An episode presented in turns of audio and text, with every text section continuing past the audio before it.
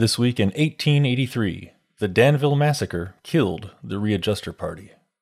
You're listening to This Week in Virginia History. I'm Nathan Moore. A decade after the Civil War, a new party formed in Virginia.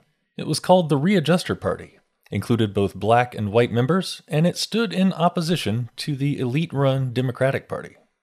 The Readjusters wanted to reduce the state's debts. They supported public schools, especially education for African Americans. In the General Assembly, they got rid of the vote suppressing poll tax, and by 1879 they had gained legislative majorities in the state. Some white Virginians felt threatened by the readjusters' power, particularly in Danville, where the readjuster party controlled the city council. A state election was just around the corner, and a group of 28 white Democratic businessmen from Danville met up.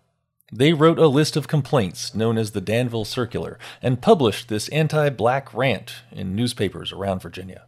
Racial tensions in Danville escalated, and one afternoon they came to a head an altercation between a white man and two black men. Spectators gathered around the combatants, and the scene quickly turned to violence.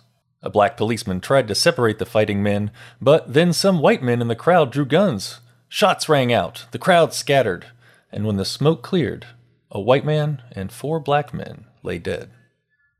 Virginia's Democratic Party seized the opportunity to blame the violence on blacks. Danville's white militia organized armed patrols to keep black people off the streets. This also kept African American voters away from the polls a few days later. On Election Day, the Readjuster Party lost their majority in the General Assembly.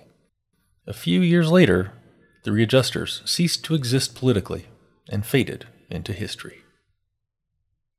This Week in Virginia History was written by Miranda Burnett. You can read about this story and more at encyclopediavirginia.org.